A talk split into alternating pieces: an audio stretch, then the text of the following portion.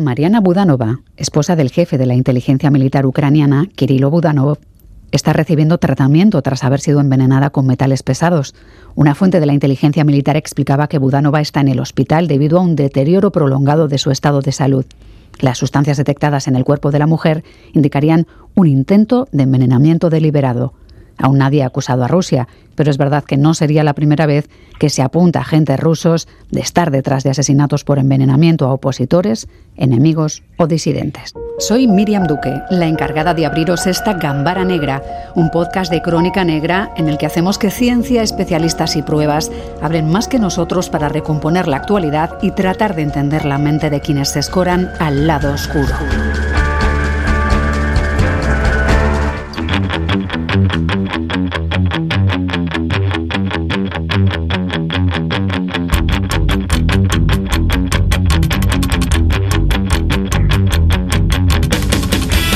Víctor Verano es médico forense recientemente jubilado y una de las voces ya habituales de nuestra mesa de expertos. ¿Qué tal, Víctor? ¿Cómo estás? ¿Qué tal? Encantado. Bueno, Víctor, no sé si en un análisis rutinario aparece este marcador, si se ve en un análisis de sangre la presencia de metales pesados. Eh, no, en principio no. En principio los metales pesados puede haber indicadores en los análisis rutinarios con relación a determinados eh, metales pesados que puedan sugerir alguna alteración de algún tipo de vitamina, de algún tipo de marcador, pero en principio hay que buscarlos, sobre todo en medicina del trabajo se buscan eh, buscando la, exposición o señales de exposición con fines o bien de tratamiento en caso de que haya un cuadro clínico o bien preventivo de manera rutinaria. Hay mm, formas de hacerlo, en principio en algún tipo de industria hay incluso lo que se llama el panel de metales, que se buscan sistemáticamente un grupo de metales o en determinadas industrias o por contaminación o por sospechas de otro tipo, pues un metal en concreto, ¿no? Depende un poco de la industria. Pues estos eh, metales pesados aparecen en la minería, en determinado tipo de industrias, de fertilizantes, de fotografía, etcétera, industrias de pinturas.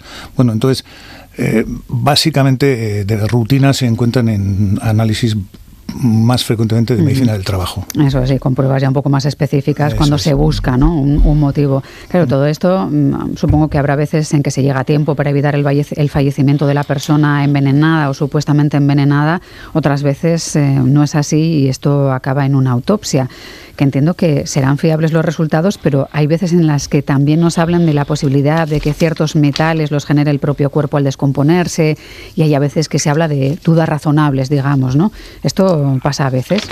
Bueno, en las autopsias, eh, sobre todo en las sospechas, eh, bueno, en general en todas, pero en las que se sospecha una etiología eh, por intoxicación o por envenenamiento, es muy importante primero hacer la autopsia cuanto antes, Después, escoger muy bien el modo de conservación, tanto del cadáver como de las muestras que se van a obtener para analizar los órganos que son preferentes según el tipo de tóxicos que sospeches. Y bueno, depende mucho pues, eh, de varias cosas. Depende de la edad del sujeto, depende del tipo de tóxico, del tiempo de exposición. Mm, eh, claro, una vez que ocurre la muerte empieza a haber fenómenos transformativos en el cuerpo que pueden modificar algunas cosas. Luego hay tóxicos que evolucionan por sí mismos. Muchos de ellos, en concreto, por ejemplo, el cianuro eh, va desapareciendo con el tiempo. Aunque en sangre dura días, en otros órganos dura pocas horas o pocos días, de forma que si se retrasa la autopsia los resultados pueden ser eh, falseados o difíciles de interpretar. Ocurre con los fenómenos de putrefacción que generan productos propios, las aminas biógenas, etcétera, que, que generan eso, pues alteraciones y dificultades.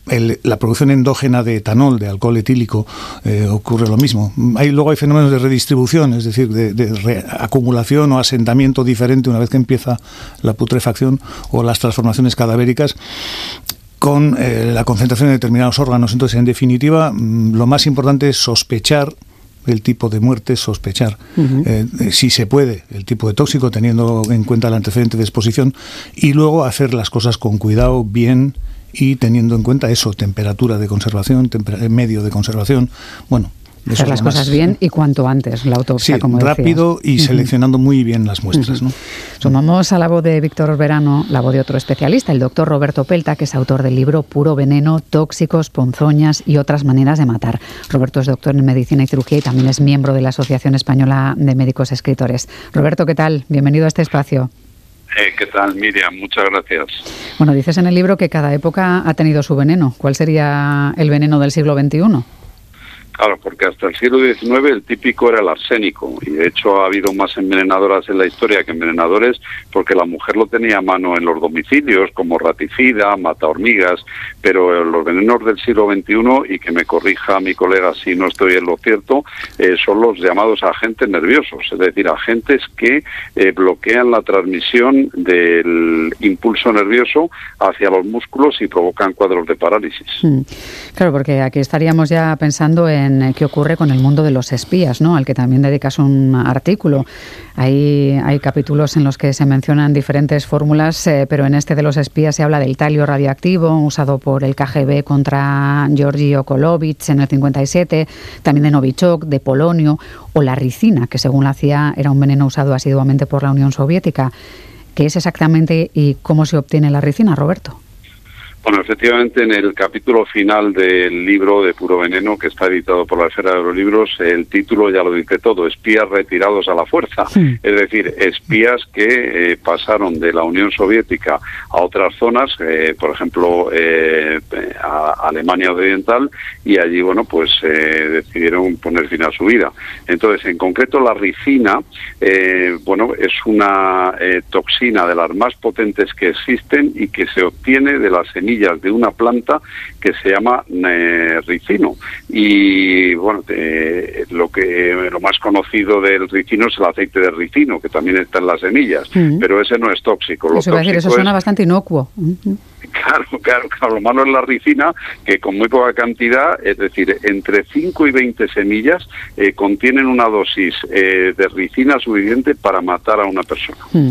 Supongo, Víctor, que hay mm, algunas sustancias que pasan más desapercibidas en una investigación o en una autopsia, aunque no creo que haya habido ningún espía o nadie sospechoso de espía en una mesa de, alguna morgue en la que hayas trabajado, ¿no?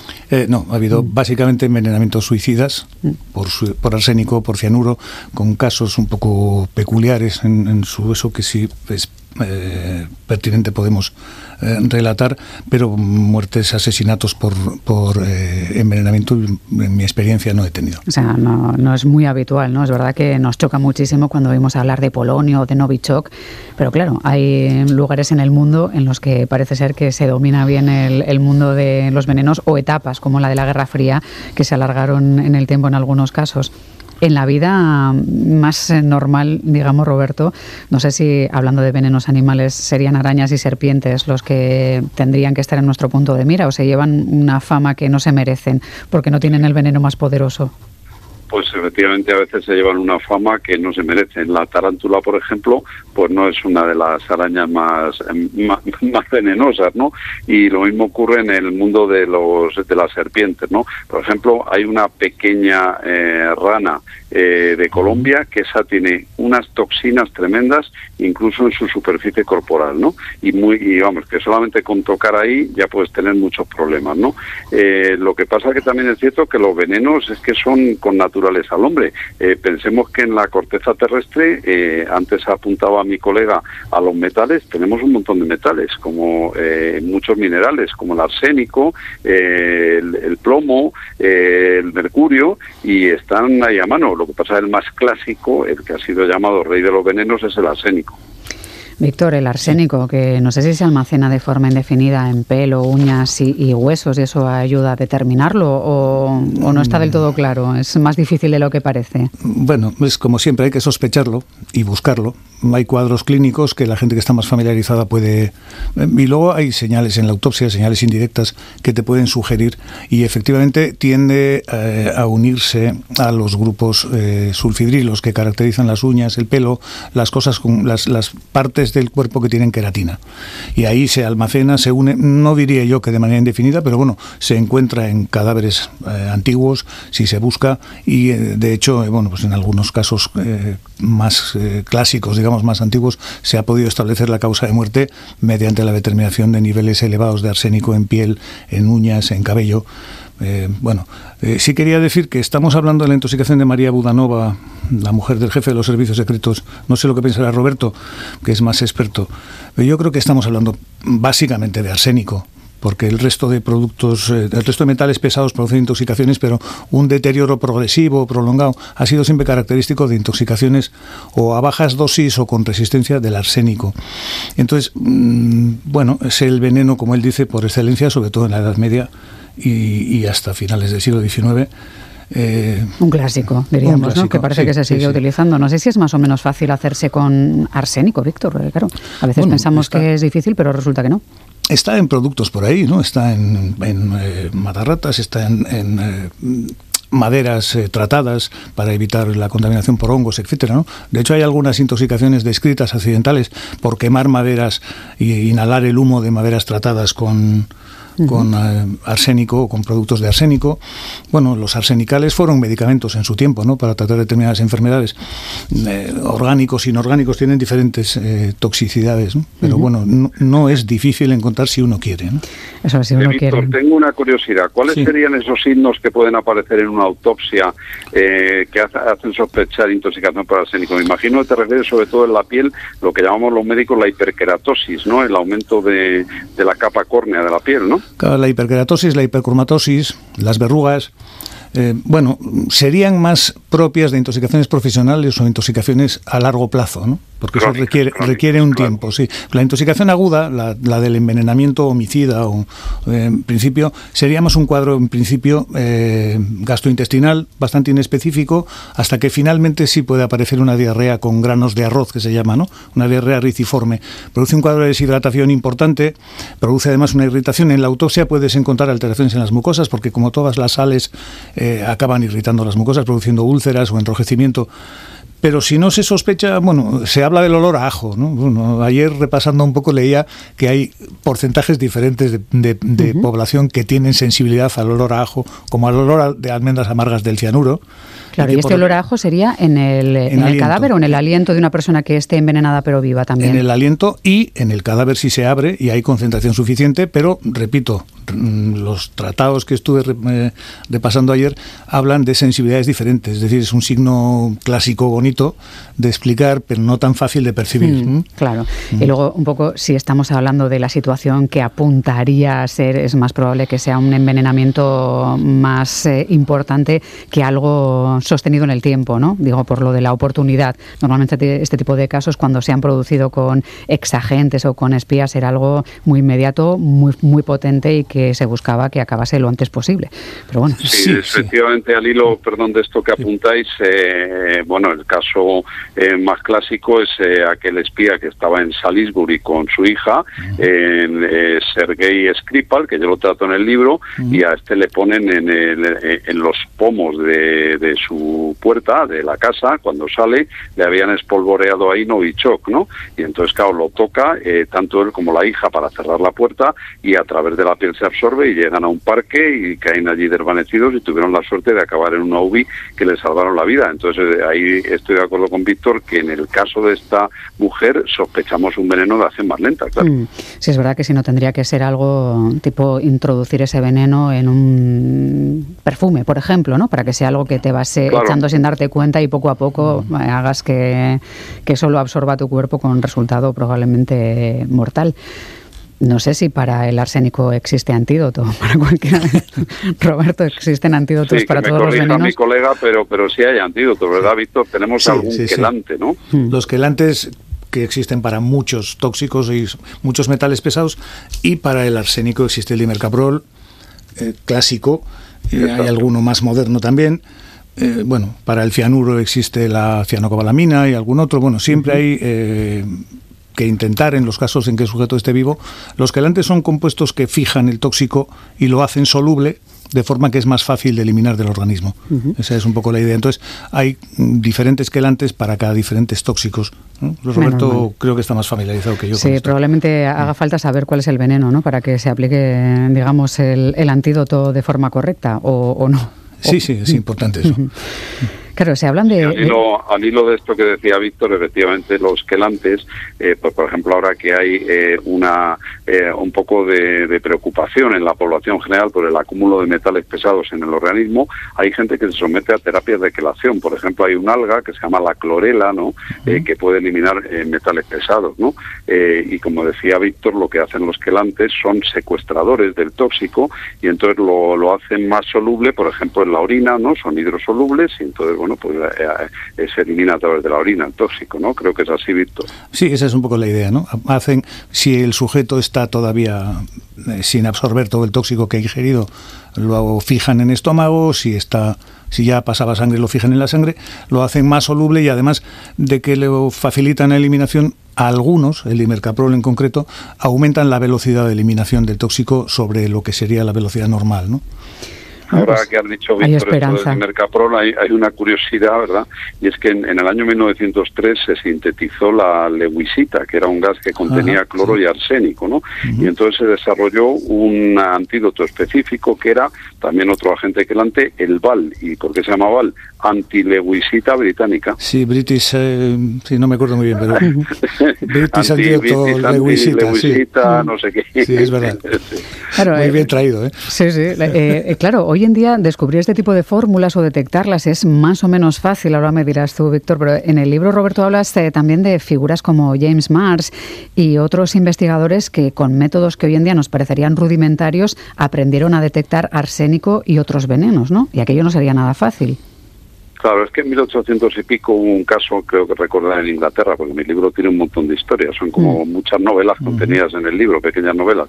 Entonces, eh, eh Bodel, eh, algo así, era un granjero eh, inglés y entonces este, bueno, hubo sospechar de que el, nieto le intenta envenenar y claro, el problema es que no logran detectar arsénico porque no había métodos todavía muy desarrollados. Entonces eso le preocupa a un químico que se llama James Mars y establece un reto consigo mismo de buscar algún método más fino, ¿no?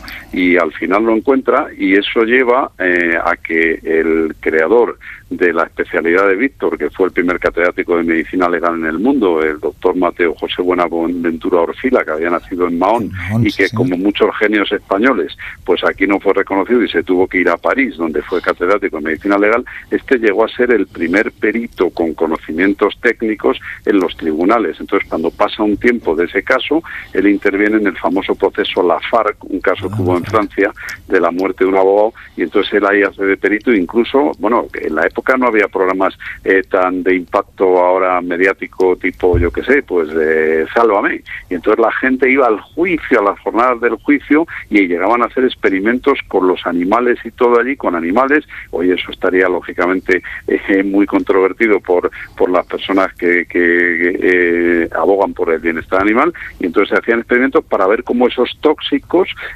mataban a los animales. Y entonces de todo eso se, se, se una presentación allí de estos métodos más finos como el de Mar para detectar arsénico. O sea que fue un divulgador ante las masas, literalmente. No sé, Víctor, hoy en día entiendo que los médicos eh, y los investigadores tienen máquinas sofisticadas, tecnología. Entiendo que incluso la inteligencia artificial puede ayudar bien, bien conducida, pero volver atrás al 19 nos volvería locos como poco, ¿no? Nos volvería locos como poco, sí, como bien dices. Eh, lo importante del método de Mars y de la actuación de Orfila es que fueron acabando con la eh, importancia, mm, entre comillas, claro, del arsénico como veneno. Así que fue una verdadera revolución. Y por otro lado, eh, inauguraron eh, hechos muy importantes, hasta entonces no conocidos, como que los venenos actuaban en los órganos, aunque todavía no se sabía muy bien cómo ni por qué pero no era algo que actuaba en el ambiente, no era algo, sino que había, y había que buscarlos en los órganos. Eso abre puertas muy importantes eh, en años posteriores a la investigación. Ahora existen las cromatografías de gases, las fotometrías, etcétera. Las cosas son bastante más sencillas. Hmm. Pero cuando yo empecé, que no hace tantos años, pero ya hace muchos, todavía teníamos que coger tierra, eh, restos de metales, etcétera, etcétera, del entorno donde aparecía el cadáver, si sospechabas que había muerto envenenado, para que se pudiera analizar el tipo de metales pesados o el tipo de productos potencialmente tóxicos que había en esas muestras y comparar con los hallazgos que se producían en el cadáver. ¿no? Por aquello que decías de que no exactamente que se generen eh, metales, sino porque puede haber un trasvase y una contaminación que falseen los datos. ¿no? Muy pues buena observación, Víctor, porque precisamente en el libro tocó eh, cosas de la muerte de Napoleón. ¿no? Hay un capítulo dedicado a Napoleón Bonaparte, ahora, por cierto, muy, de actualidad con la película de Ridley Scott. Y, bueno, pues ahí cuento que cuando le eh, exhuman el cadáver en Santa Elena para trasladarle a los inválidos, pues dicen, bueno, probablemente le envenenaron con arsénico, ¿no? Lo que pasa es que la tierra de Santa Elena, como tú apuntabas, contenía arsenicales y llevaba tiempo enterrado, entonces el cadáver había absorbido, eh, por esa fijación que decías tú, al pelo, a las uñas, pues había absorbido arsénico, ¿no? Y luego también, que lo apuntaste muy bien apuntado antes, es que era una época donde eh, tóxicos potenciales como el arsénico, el mercurio y la estricnina se usaban como medicamentos. Es verdad que la estrinina, incluso con lo venenosa y lo, terrible que es, que también ha caído en desuso. ¿no? Hace tiempo que no se oyen hablar de, investigación, de intoxicaciones por estrinina, pero también fueron muy frecuentes en su tiempo. ¿no? Y además era muy asequible, eran matarratas de uso eh, cotidiano. es verdad que la vida era muy dura hace no hace tanto y podía ser muy peligrosa en cualquier circunstancia. Ese veneno le gustaba mucho a Agatha Christie para meterlo en sus novelas. Es verdad. Oye, os propongo otro viaje, un viaje 60 años atrás, al momento en el que John Fitzgerald Kennedy era el flamante presidente de los Estados Unidos, el más joven de la historia. Years ago, I said that uh, myself in Paris by saying that I was the man who had accompanied uh, Mrs. Kennedy to Paris. I'm getting somewhat that same sensation uh, as I travel around Texas. Y fue también el que quedó para siempre en nuestras retinas eh, cuando murió a tiros durante un desfile por las calles de Dallas. Dos disparos acabaron con su vida y para siempre quedó en el aire una posible teoría de la conspiración, a pesar de la detención de Lee Harvey Oswald. Era el 22 de noviembre de 1963, menos de un año antes fallecía una mujer con quien se le relacionó sentimentalmente, Marilyn Monroe.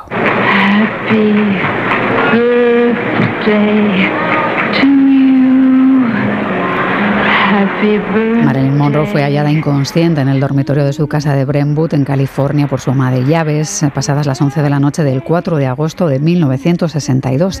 Fue trasladada al hospital más cercano, pero no pudo hacerse nada por su vida. Sobredosis de barbitúricos, se dijo, pero también aquí se ha mantenido en el aire la sospecha de que pudo ser asesinada. ¿Qué datos hay sobre su muerte, Roberto?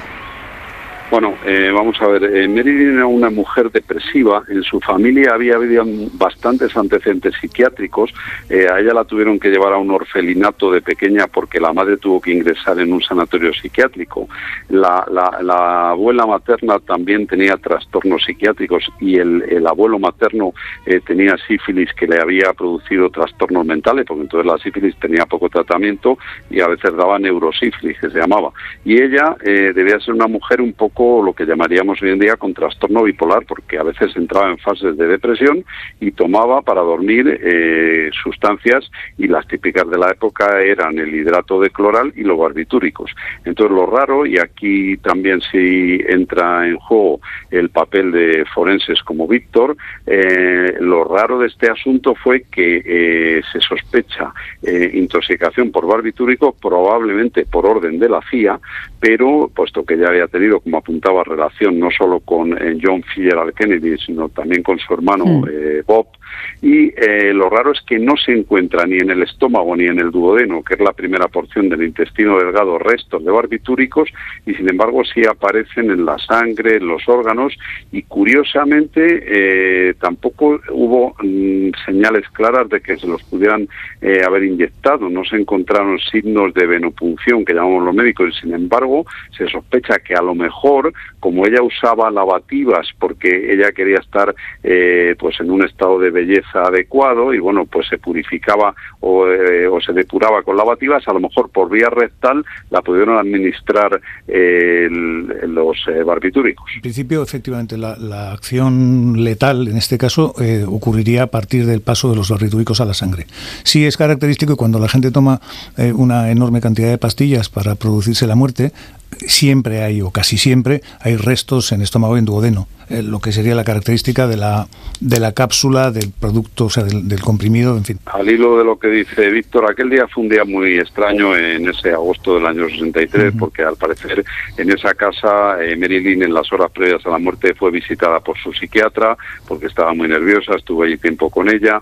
También se ha dicho que eh, Robert Kennedy junto con su cuñado Peter Lafford, el famoso actor, fueron allí y bueno, parece ser que la amenazaron si ella hablaba de, cosas que no debería hablar, pero el, bueno, el hecho es que también, al hilo de lo que apuntaba Víctor, eh, se vieron en algunas zonas de su piel lo que llamamos los médicos equimos y su hematomas, es decir, que de algún modo pudieran haberla golpeado, reducido y administrado esos venenos porque sí, ella tenía a mano un envase de Nembutal, que era una marca muy conocida de barbitúricos de la época.